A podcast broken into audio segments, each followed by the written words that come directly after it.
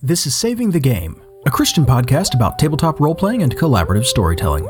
Recorded Thursday, February 21st of 2019. It's episode 147. In this episode, angels and angelology. Plus, our favorite movies to talk about. More love for our podcasting friends. Bertrand gets a side quest, many strange angels, and more. Welcome to Saving the Game. I'm Grant, I'm Peter. And I'm Jenny. and I am in a rush because we have a lot to talk about tonight. My goodness, this is one of the longest outlines we have made in a long time. Yep. Yeah, we actually deliberately decided to split this into two episodes when we finished with the outline before we even sat down to record. So, Hey, look at us being proactive. Yeah. All right. We are talking about angels tonight and next episode. Tonight, well, maybe this morning, depending on exactly when you hear this episode, but you know, for us it's tonight, and we are going to be talking mostly about how angels are depicted, mostly in scripture, sometimes in some other sources, uh, how they're categorized, their natures, all this sort of thing. Uh, this is a question that our Patreon supporters voted on, so I'm excited for that. And you guys get a double length episode because next session we're going to be, t- or next session, as if it's a gaming session, Recording session. next recording session, next gaming session, next next uh, next episode, we're going to be talking about how to use angels in your games. Should be a lot of fun. Uh, we're gonna have a whole episode just devoted to that, so that'll be great. First, I want to mention real quick that City on a Hill Gaming, its first two episodes are up, and we have recorded our second session. We just did that yesterday. It was great. Trather continues to roll nothing but sevens. just uncanny so many. consistency. I feel like we should start off each recording for City on a Hill with like that thing where you recalibrate the random number generator by just rolling a hundred d20s. I, I rolled two nat ones in a row, and I barely rolled well all session. it was it was not great. The only two rolls I made were a pretty good animal handling roll to befriend a squirrel, and I I got to scare off a guy. That was great. The wizard was on fire, though. Oh my goodness, that yeah, that yeah, mm-hmm. yeah. Those guys were just those those dice were burning, man. I do love that we managed to resolve an entire combat encounter in two rolls. yeah, Yeah. yeah. Now we're getting into spoiler territory. Look forward to these episodes. I'll make sure to link City on a Hill Gaming in the show notes. Uh, if you're not lis- following them on your podcatcher of choice, you really should, and follow them on Twitter. They're great. Hang out with uh, with Ryan in our Discord. He's great. Just all around awesome guy. If you haven't listened to the MinMax episode that Ryan was on, you definitely need to do that as well. I'll make sure to link that in the show notes as well. Yeah, that was 83, I want to say. That was great. Also, in gaming news, we've once again barely managed to get any Eberron in. We had a lot of technical issues and that sort of thing, but we got a little bit further along. Not a whole lot to talk about there, really. But the vampire game that I'm preparing for is shaping up interestingly. I'm excited about that. I don't have a ton of detail to share about the game yet, but we've kind of worked out where the characters are going to be and what kind of the, the general themes are.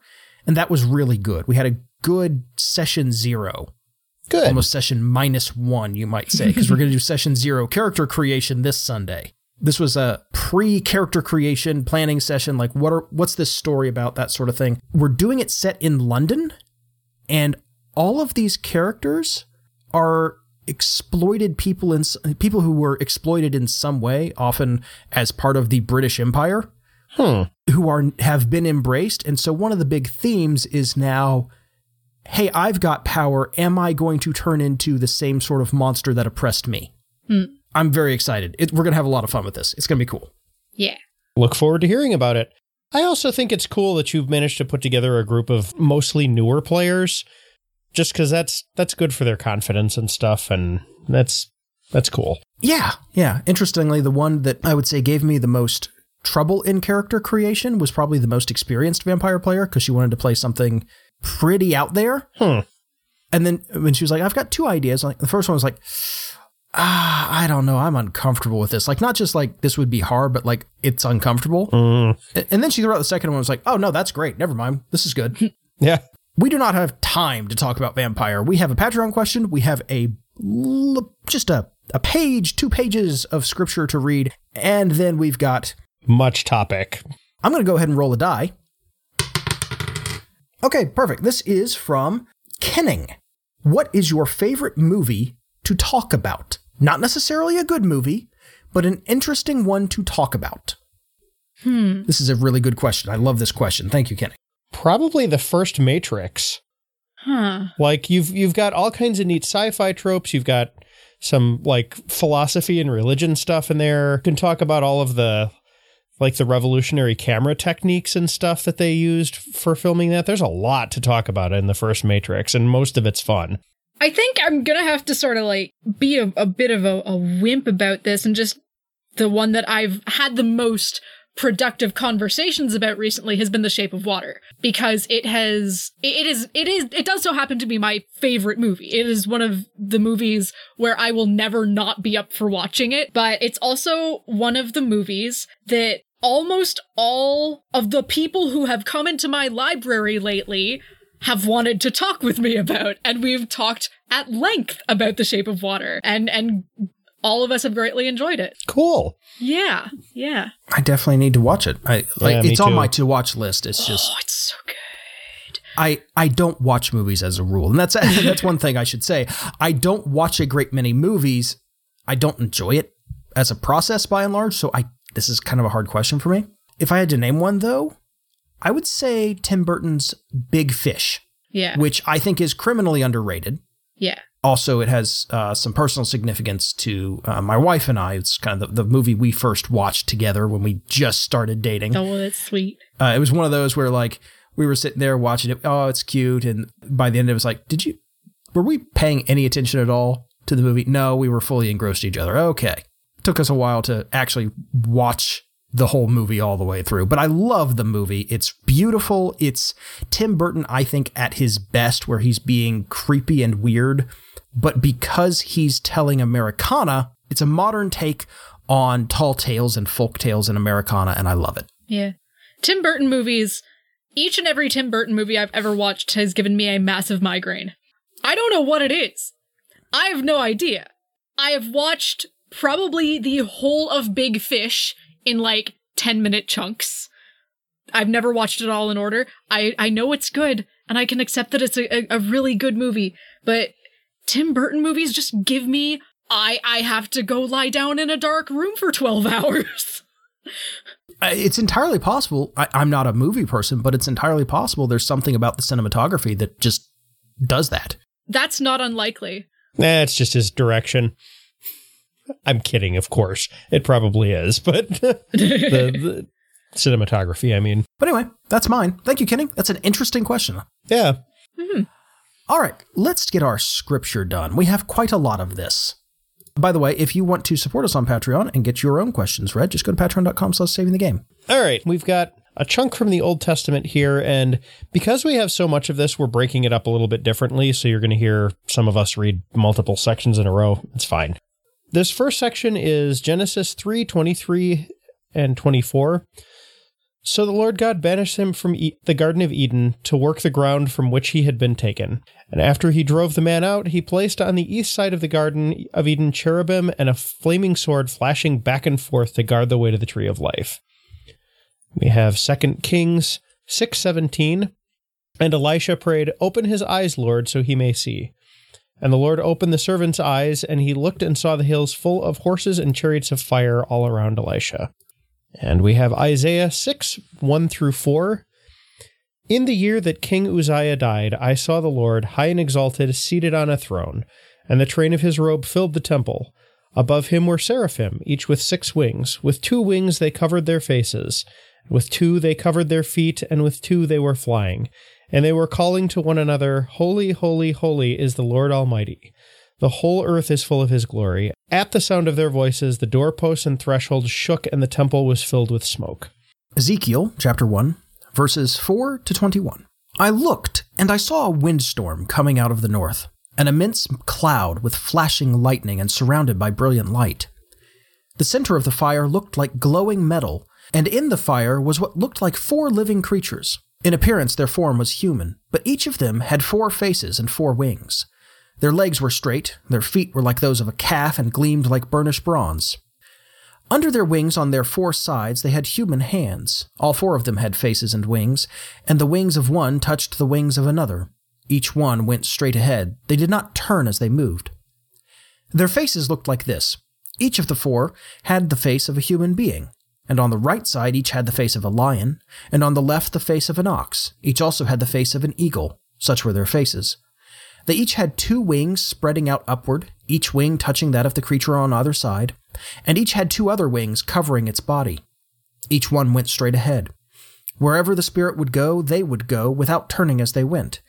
The appearance of the living creatures was like burning coals of fire or like torches. Fire moved back and forth among the creatures. It was bright, and lightning flashed out of it. The creatures sped back and forth like flashes of lightning. As I looked at the living creatures, I saw a wheel on the ground beside each creature with its four faces. This was the appearance and structure of the wheels. They sparkled like topaz, and all four looked alike. Each appeared to be made like a wheel intersecting a wheel. As they moved, they would go in any one of the four directions the creatures faced. The wheels did not change direction as the creatures went. The rims were high and awesome, and all four rims were full of eyes all around. When the living creatures moved, the wheels beside them moved, and when the living creatures rose from the ground, the wheels also rose. Wherever the Spirit would go, they would go, and the wheels would rise along with them, because the spirit of the living creatures was in the wheels. When the creatures moved, they also moved. When the creatures stood still, they also stood still. And when the creatures rose from the ground, the wheels rose along with them, because the spirit of the living creatures was in the wheels. Daniel chapter 10, verses 5 through 14. When I looked up, I saw a man dressed in linen, and he had a belt made of gold from Uphaz around his waist. His body was like beryl, his face looked like lightning, his eyes were like flaming torches. His arms and legs looked like polished bronze. When he spoke, his voice sounded like the roar of a crowd. I, Daniel, was the only one who saw the vision. The men with me didn't see the vision. Yet they started to tremble violently, and they quickly hid themselves. So I was left alone to see this grand vision. I had no strength left in me. My face turned deathly pale, and I was helpless. I heard the man speak, and as I listened to his words, I fainted face down on the ground. Then a hand touched me and made my hands and knees shake. The man said to me, Daniel, you are highly respected.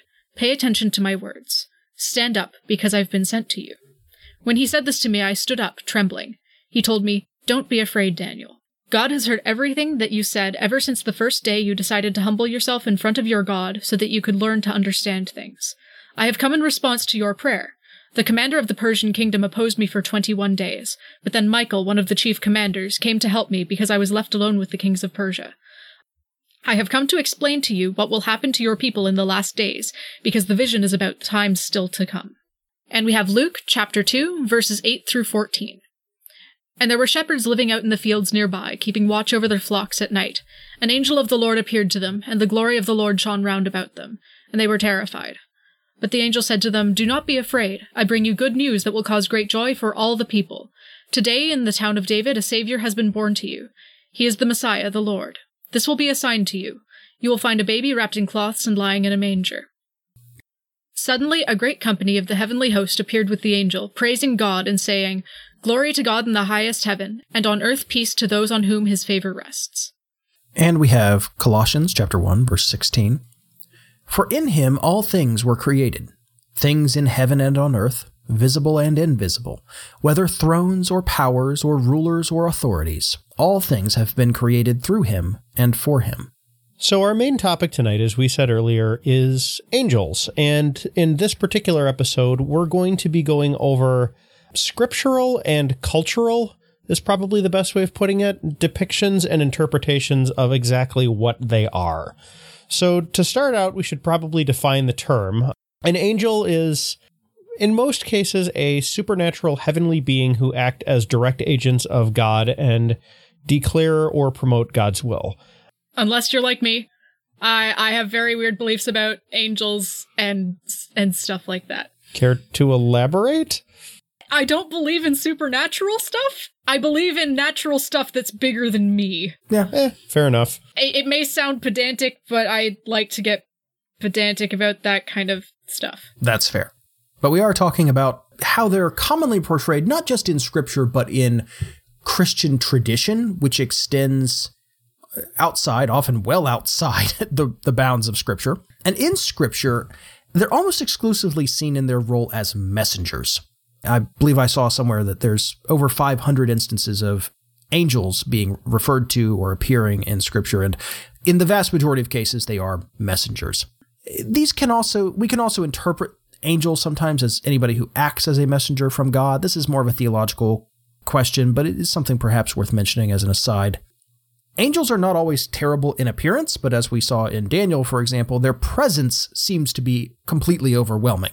In many cases, the first word an angel speaks are some variation of fear not. Yeah. Fear not, for unto you I bring tidings of good joy. Yeah, exactly. Now, we have a lot to talk about as far as angels go. Try as we might, we are not going to be able to cover everything in detail in this episode, even though we're going to do our best. But let's go ahead and get started. First off, interestingly, for all that you are probably thinking, oh, yeah, I, I know angels, I know a bunch of different angels, there's only two angels given names in the Bible, and two others if you count fallen angels Gabriel, who's a messenger, seen in Daniel and the Gospels, and Michael, who is a warrior, seen in Jude, Daniel, and Revelation. Uh, if you count the fallen angels, you have Satan and Apollyon, who's mentioned in Revelation. Not a big list. Not not a big list. No. All the other names you know, and we're going to talk about names in a little bit here, but all of those other names come from outside scripture. Now, it is interesting before we take off too much here. There are a whole bunch of unnamed angels mentioned in scripture. We've read a bunch of the passages that they show up in. The creatures in Ezekiel are never given names, but they're described in pretty significant detail. The same is true for Isaiah and so on. We're also not talking about the Apocrypha, which is part of, of scripture for a lot of denominations. I feel we should we should clarify that. We're using kind of the commonly accepted Protestant Bibles list of books here. Speaking of apocryphal works, a lot of what we do think of as traditions about angels come from those apocryphal works and deuterocanonical works. And there's a whole practice of studying and categorizing angels called angelology. Typically, angelology consists of dividing up angels into categories and hierarchies. And this is not limited to Christian hierarchies. There are Juda- there's Judaic angelology, there's Islamic angelology, Zoroastrian, Kabbalistic, Merkaba. I just you name it, it's there. And they have their own hierarchies, their own names, that sort of thing. A lot of the apocryphal information comes from texts that have gone back and forth between traditions or extra biblical texts that people have written that just never became canon. Some of it even comes from occult grimoires. The Ars Goetia, for example, uh, which is the first book in the Lesser Key of Solomon, which was compiled in the mid 1600s. It, you know, it's a book of how to summon demons and devils, and it lists fallen angels, but it also lists and names specifically 72 angels that the occultist is to invoke to protect the occultist while they're summoning the devil and to constrain the devil and that sort of thing. So that's where we get a lot of these this this information. Information in quotes, I should say. Info is info. It doesn't have to Yeah. be true Yeah, that's true. or not dangerous. There's a, a book that I, I've got here that I would strongly recommend to anybody who's interested in the topic. Uh, It is Gustav Davidson's A Dictionary of Angels, including the Fallen Angels. It is ooh, 700 pages or so, and it is, first off, the introduction is absolutely fascinating. And then just the big list of angels is fascinating because Davidson is not religious. And so what he's done is try and gather as many angels from as many sources as he can and kind of cross reference them. Uh, it is a, a pretty fascinating book. Well, well worth getting hold of. It is relatively old. Yeah, copyright 1967, but it reads older than that. Let me put it that way. Hmm. All right. It, it reads like 1910s. It's kind of an interesting read. Mm. Talking about angelic hierarchies, the best known and most influential Christian angelic hierarchy comes to us from Pseudo Dionysius the Areopagite in the 4th or 5th century. Now, Pseudo Dionysius the Areopagite, Pagite, I'm not entirely certain how to pronounce that. Betcha it's Areopagite. Areopagite could very well be. I'll take your word on that one. And and you know what? I will take full full uh blame if if it's wrong. That's fair. Regardless, we'll just say pseudo Dionysius. That seems more, more. If nothing else, it's shorter. He is commonly agreed by scholars to be a pseudo epigraph. This is not the real name of the author. We don't know who the real author is. It's one of those works that, as was somewhat common at the time, somebody put a more famous name or some imp- uh, relevant name on a document they had written. This is mostly influential because it influenced a number of other Christian thinkers, notably Thomas Aquinas used this hierarchy in his own works, that sort of thing.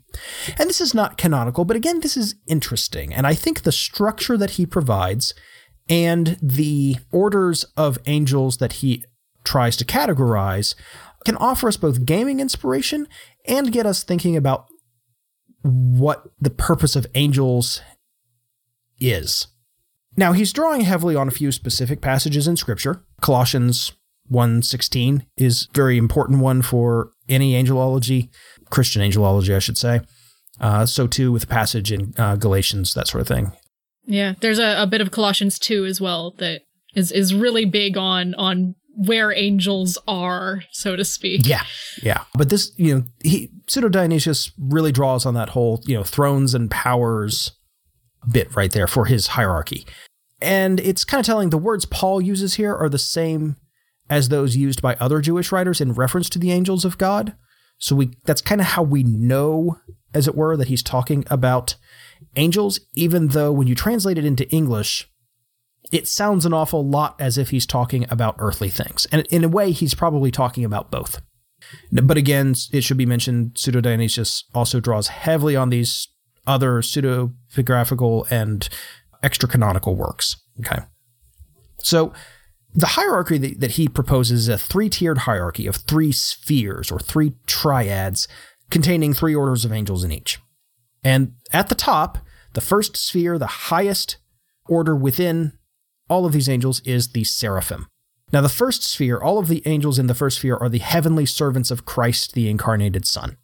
And the seraphim are the caretakers of God's throne. Uh, and we see them in Isaiah 6, 1 to 7. These are seraphim literally translates as burning ones. These are the, the highest class of angel. These are the familiar image that we have of the fiery six winged being with two wings covering faces, two wings covering their feet, and two wings for flight. Then we have the cherubim. These are mentioned several times in the Old Testament, not only in Ezekiel, which I read, but also you'll hear them specifically called out as the angels guarding the way to the tree of life in the Garden of Eden. In Ezekiel, the guards of the throne of God. And these are the ones with four faces man, ox, lion, and eagle. Those, by the way, were later adopted as the symbols of the four evangelists. And then a lion's body, the feet of oxen. Yeah, I think we touched on that a little bit in our episode about Matthew. They have the lion's body, feet of oxen, four conjoined wings. Uh, although in Revelation 4 8, cherubim is specifically used, but they're given six wings like the seraphim. And these are closely connected to the Ophanim, the wheel within a wheel creatures that you see in Ezekiel and also I think in Daniel. It's often easy to confuse the two. These are not the Ophanim themselves. Okay, these are the mo- these appear to be like the motivating spirit that moves those wheeled creatures because you see, you know, the spirit of these creatures was within the wheels, right? But they're not the wheels themselves. Also, cherubim are not to be confused with putti. Putti are the to- the little toddler-like creatures you see in figurative art from the Renaissance on. They're of pagan origin, the little winged uh, naked babies. Yeah, and it's also worth mentioning that this is not spelled the same way as like modeling clay. This is P U T T I. Yeah, it's Italian. Putti is plural, putto is singular. These are like I said, they're of pagan origin, but they're adapted into Renaissance art as little figurative angels. In modern English, we confuse the two. I blame the Victorians. Yeah. We can we can safely blame the Victorians for a lot of stuff to do with modern English. Is it art going wrong? It's the Victorians. Yeah. Yeah.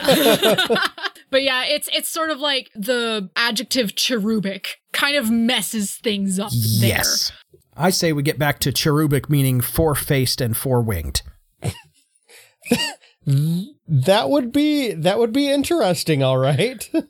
I, I imagine if we went back to that definition, we probably wouldn't hear the word quite so often anymore.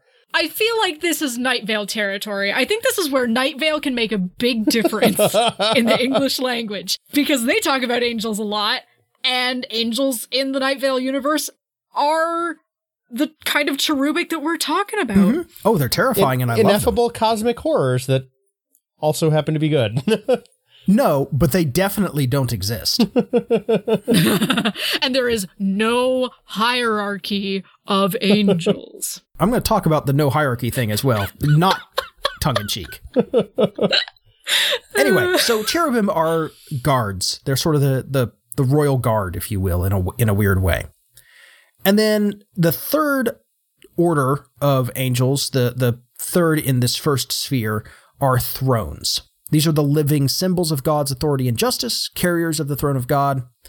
There's a little bit of confusion here. There's not a lot that very clearly indicates what these look like, or at least, you know, represent themselves to humans as.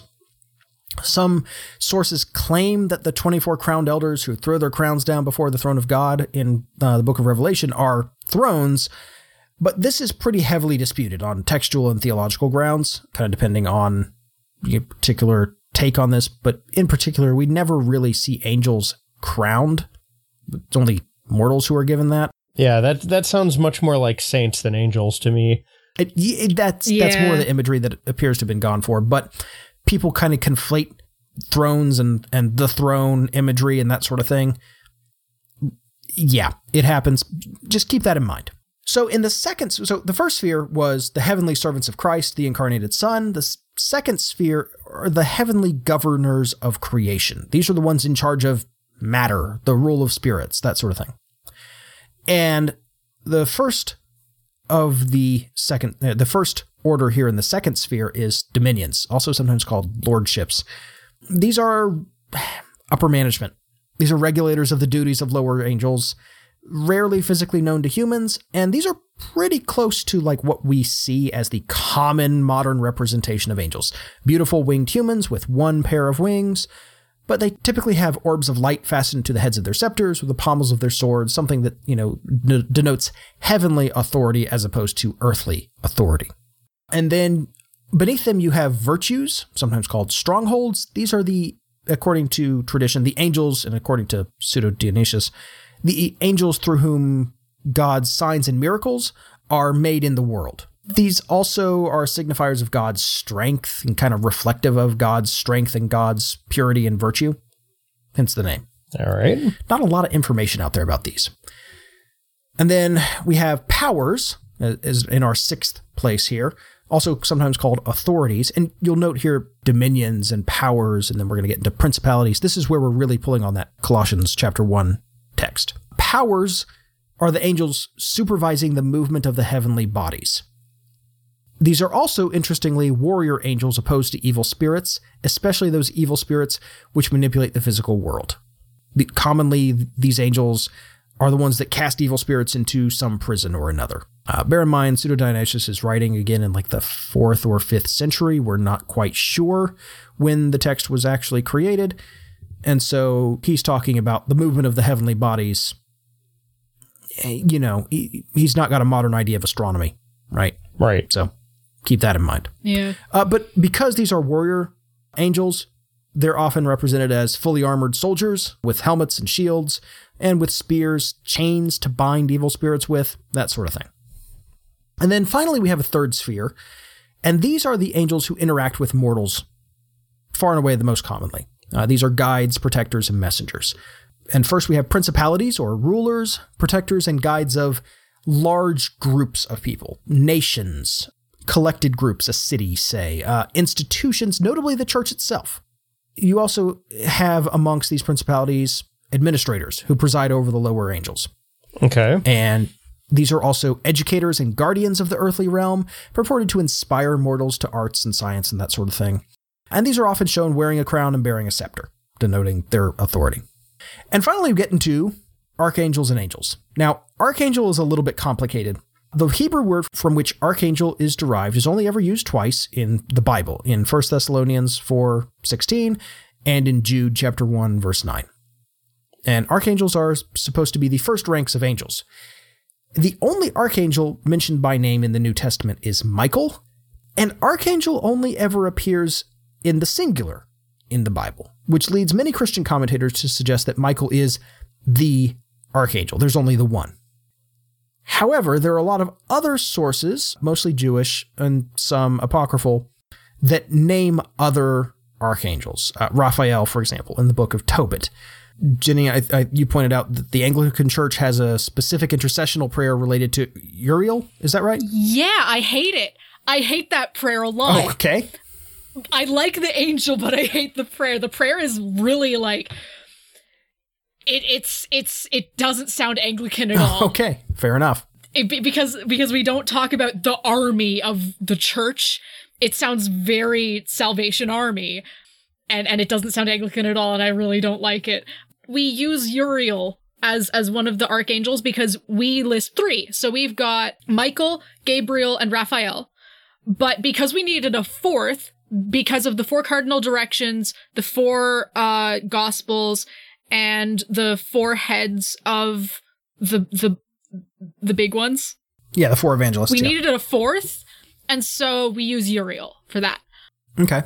And and yeah, most of the stuff about Uriel is from the Book of Enoch, which I think you're you're going to talk about in a little Yeah, bit. briefly, yeah. Yeah, but yeah, Uriel is also a saint, and he's related to repentance and the sacrament of confirmation, and he's the keeper of beauty and light, and he's also the patron saint of, of poetry. He's an artist There you go. and and a sweetheart. Michael's also considered a saint.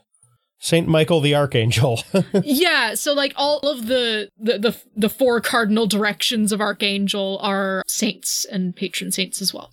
Right. So what's interesting is a lot of the business of figuring out how many archangels there are is sort of built around that sort of symbolic numerology Yeah. because many sources declare that the seven spirits that stand before the throne of God that are described in the book of Enoch and in Revelation are the seven archangels. There's also a bit of theory that my mom and I have that isn't substantiated by anything else, but we've got a theory that archangels were used to sort of replace the classic Greek muses. Hmm. So so Uriel's all about poetry and stuff like that. So he was and and like the way that he is painted and depicted visually a lot is like, oh, it's the muse of poetry. And and that kind of thing. So There you go. Yeah. Before we talk about Uriel a whole lot more, Oh, I love Uriel. What a good boy. let's talk about angels, right? So we we've talked about archangels. The the final order of angels is angels. These this is the lowest order, and it's the most recognizable because these are the ones that we really see interacting with humanity and Israel most in scripture. These are the angels concerned with the affairs of men. These are messengers, personal guardian angels, that sort of thing. Gabriel, when he's not accounted an archangel, is numbered among the angels. Is an important one, uh, an angel of the lowest order, because he is that mess. He serves that messenger role. So that's Pseudo Dionysius's hierarchy, is his scheme of how the angels are sorted and ordered. And it's worth pointing out that many commentators agree that Paul is speaking about angels in Colossians 1:16, but this sort of structured hierarchy is not biblical. It's kind of fundamentally unsupported in the Bible. We just we know that there are types of angels, but we don't know how they're categorized, what their relations are, that sort of thing. if I had to hazard a guess, I don't think the Apostle Paul probably cares enough about the hierarchy to have put that down. No, He seemed very practical in most of his writings. that's true. Although remember, he's drawing from earlier Jewish texts and other Jewish texts that talk very specifically about those types of angels. So bear that in mind. he certainly is, but it's just he's not listing it there. Like his main his main thing with Colossians is we don't worship angels. Right. We worship God. We worship Christ. We don't worship angels. Angels are not worshipable. Yes, in fact, it's a very important part of Colossians because it turns out that was a problem at the time. Uh, yep. to finish up that point, I want to quote from John Gill's exposition of the Bible. And John Gill was writing in the late 1600s, I believe. That's why this is a massive run on sentence. I apologize. I've only got about a third of the sentence here. oh goodness. Yeah, o- old writing, let me tell you. Old English. But in his commentary on Colossians chapter 1 verse 16, an exposition of the Bible, I will link that in the show notes. It's a pretty neat work, honestly. Uh, he says that these angels, quote, are so called not as denoting different orders and degrees among them, which some have rashly ventured to describe, but because of the use that God makes of them in the government of the world, and the executions of the various affairs of providence relating to particular persons and kingdoms. In other words, they're delineated not because of their hierarchy, but because they serve different purposes for God. We've talked a lot about Pseudo Dionysius and his hierarchy. There are plenty of others. The Wikipedia page for Christian angelology alone lists 10 others, and that is a small subset of them. Now, many of these reduce the total categories of angels to seven tiers rather than nine, especially ones created in the Middle Ages, because seven is again that significant heavenly number in Christian numerology. Others keep nine, but they have different numbers in different tiers and that sort of thing. So if you in your game or in your fiction or whatever are looking for something that is a hierarchy of angels but isn't as recognizable as the pseudo Dionysius one, borrow one of the others. It's a good start. It'll look a little different and it'll be more fun. Yeah. So let's talk about names. Again, only two named in the Bible, Michael and Gabriel, and then two more, Satan and Apollyon, if you count fallen angels.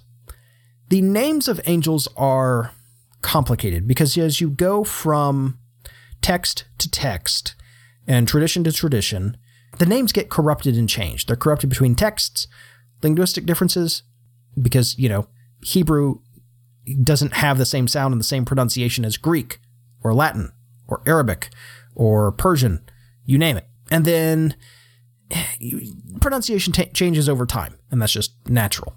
And then you've also got people interfering, like Gregory the Great, thanks, who uh, totally conflated the name Uriel and Phanuel, and they mean totally different things, and they're really different in the Book of Enoch.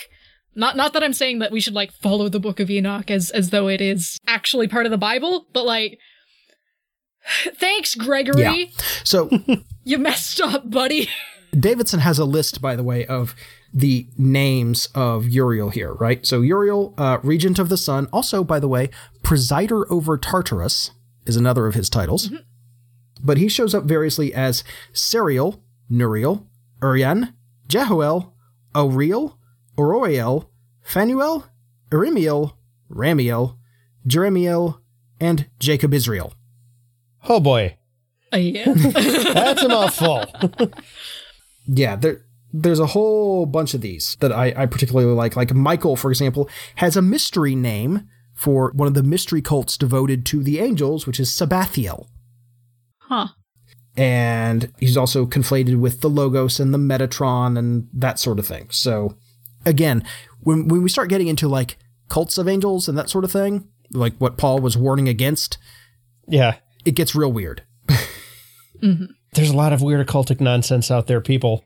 Lots and oh, lots absolutely. of it. Oh, yeah. and, and angels are fascinating, right? Because oh yeah, because they are where the divine comes down and touches humanity, and they're discrete beings that maybe we can kind of wrap our heads around just a little bit. And the experience of them is apparently possible, you know, physically possible, but also ecstatic and terrifying and wonderful all at once.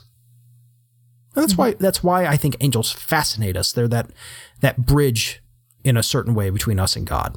They're they're just sort of outside enough but they're perceptible in scripture. And certainly, I think the idea of them as independent beings with, you know, their own will, like we see in Paradise Lost, for example, certainly fascinates us because with them, it's drama in the courts of God. Mm-hmm. I do want to touch very briefly on fallen angels, not to speak a whole lot about them, but to mention that that is also part of Christian tradition. We're not going to be talking about them a great deal, but that that is there. Yeah, if we ever do an episode on demons, which we'll probably get around to at some point, that's where we'll talk about them. so that's that's kind of how they are portrayed in Christian tradition and and extra biblical texts. But that is not the only portrayal of angels out there. Fiction, of course, loves to portray angels for all sorts of reasons. All right, so let's give Grant a little bit of a break because he's had a lot of research to recount back to us that he did. So you've obviously got your common like feather winged humanoid from the cute and childish kind of based on the the putti all the way up to you know terrifying gigantic warriors in armor. Um, Yeah.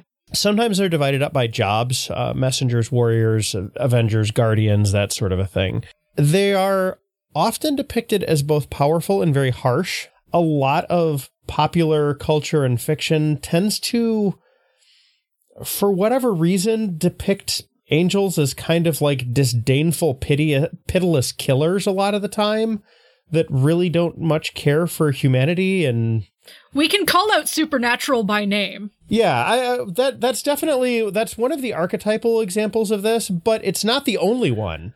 No, but it's the one that probably has the widest cultural spread in the Western world right now.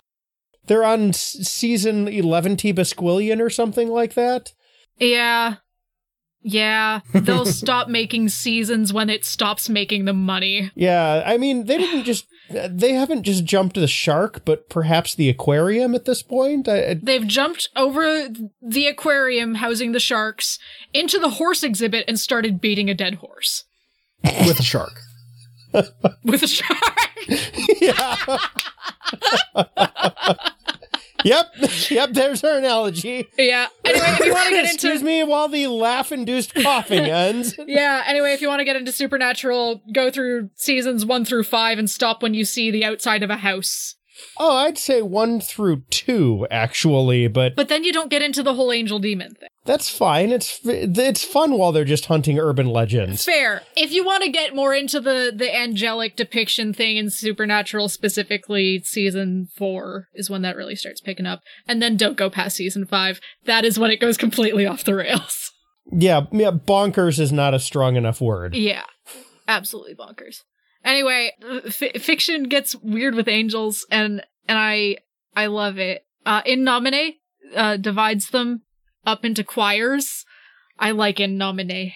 Yeah, I have some experience with In Nomine. Um, so they've they've got kind of a hierarchy, and I'm not going to go through in the same kind of detail that Grant did, but just know that there is definitely some overlap. There's seraphim, cherubim, uh, ophanim, and then they get into some weird stuff. They've they've got um like Kyriotates and mercurians and Grigori and they have something called Bright Lilim that starts out as demons and gets redeemed later, and it's it's a role playing game. There's there's all kinds of weird nonsense. Yeah.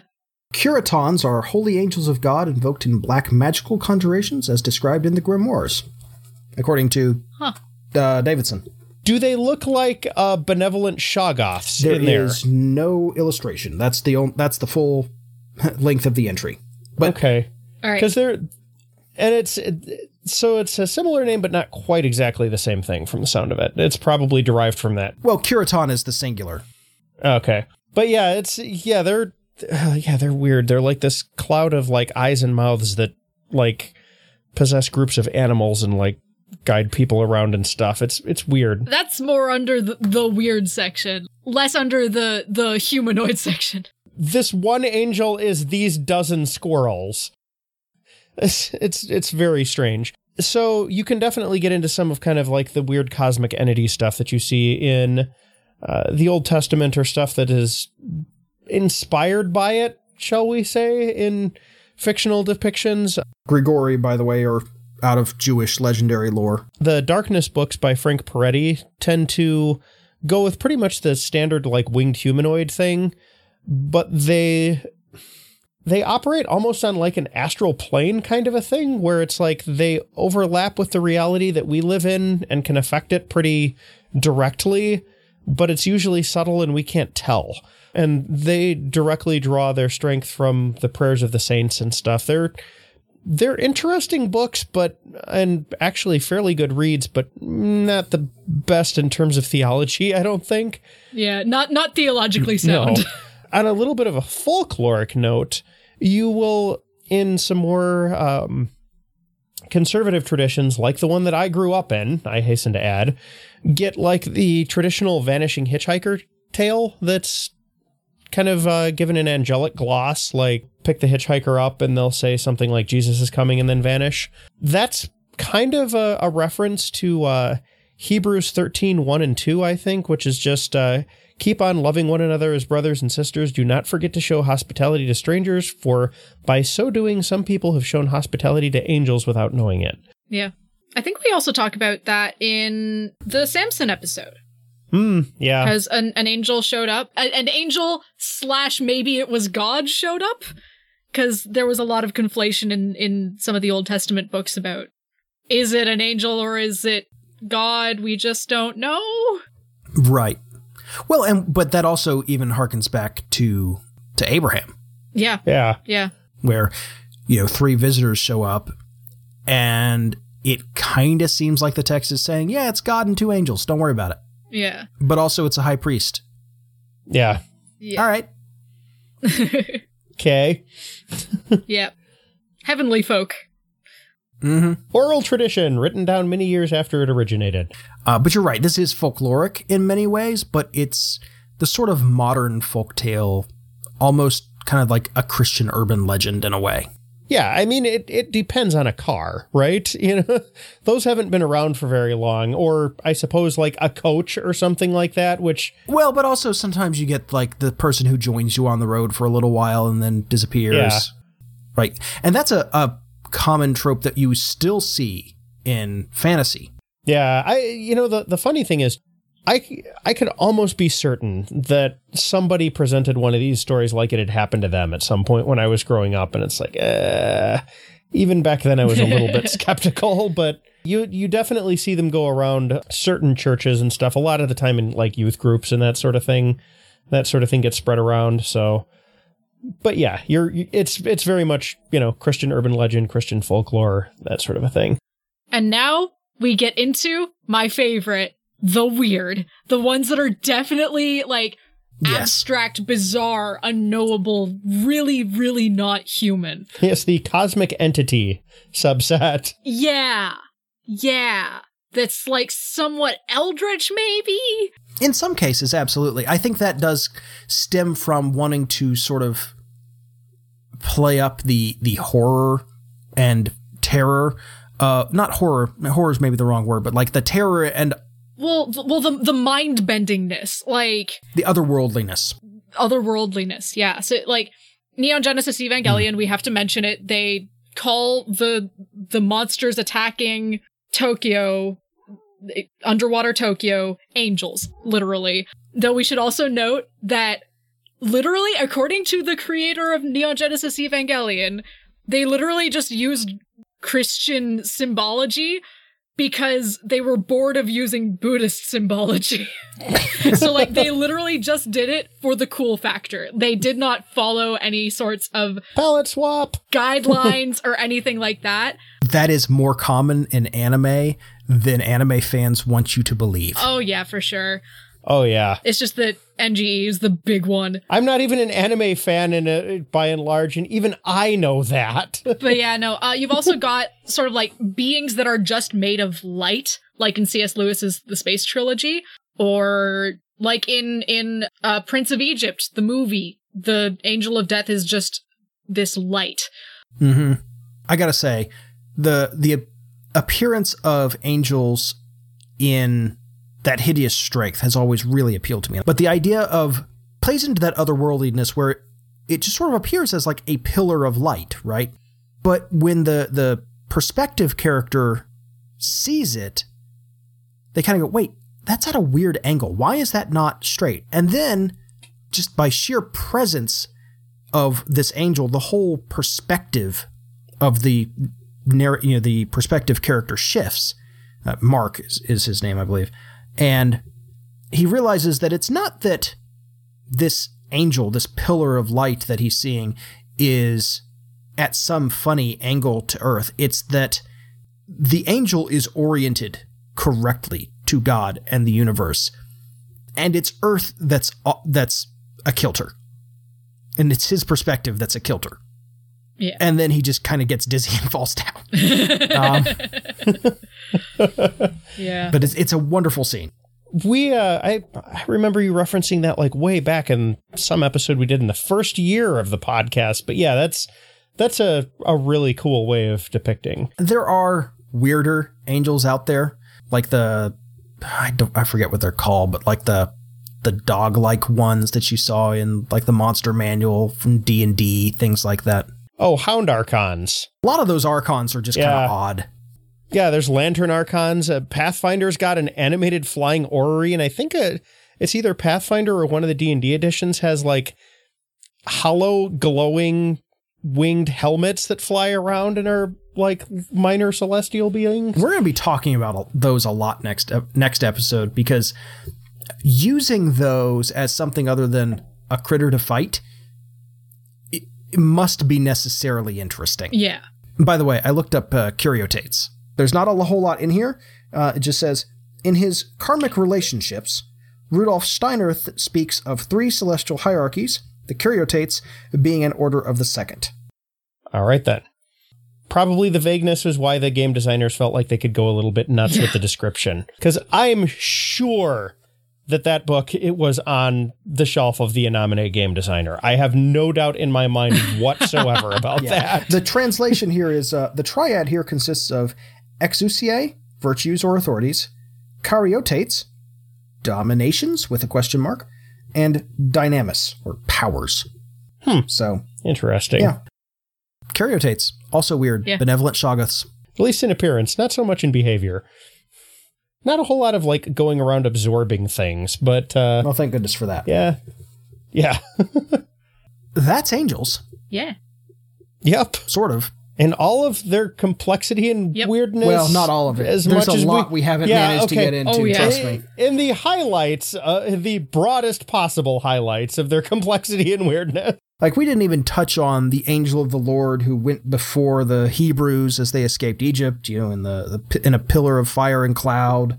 Oh yeah. Yeah. There, there's all sorts of things we could talk about in terms of like interactions between angels. I mean, to a certain degree, we're leaving those as an exercise to the reader of Scripture hmm because you know we've we've touched on a few here and there, but Some of that may come up in our next episode Yeah. too, as we're talking about ways of using them because they do interact with people a fair bit in scripture, and it's not terrible to keep that stuff in mind if you're planning on using them as a plot device. Mm-hmm. Next episode, we're going to talk about turning all of this information into something in your game. I'm looking forward to that. It's going to be a lot of fun. So am I. I'm gonna get to talk about a game that that I just backed on Kickstarter, and I'm really really excited to talk about that.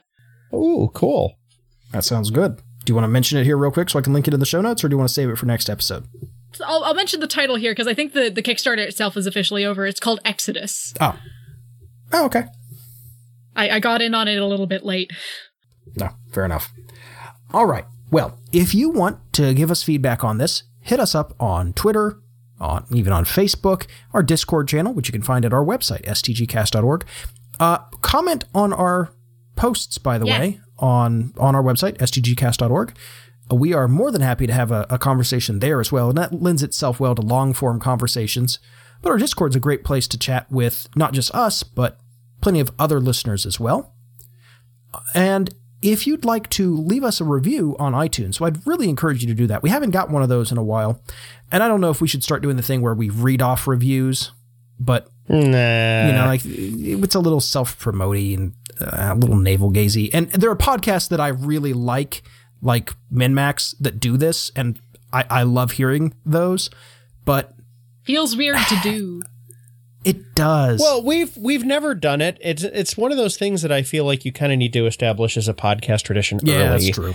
And we're like six and a half years in. So Yeah. we'll let the people who did think to do that early do it and have it as their thing, and we will have Yes. other things. That's fair. Like Patreon questions. That's fair. So Yep. All right. But if you want to leave us one of those reviews, please feel free to do so. Those do help us quite a bit. yeah. And, you know, share us around. If you enjoy this episode, share it around. That's really one of the easiest ways to help us is just let people know, hey, this is a cool episode. People who are interested in me on social media, I think you'll find this interesting. Take a minute to do that. Like right now. Hmm. Unless you're driving. Don't do that. Yep. Drive safely. All right, we're getting slightly silly. It's late.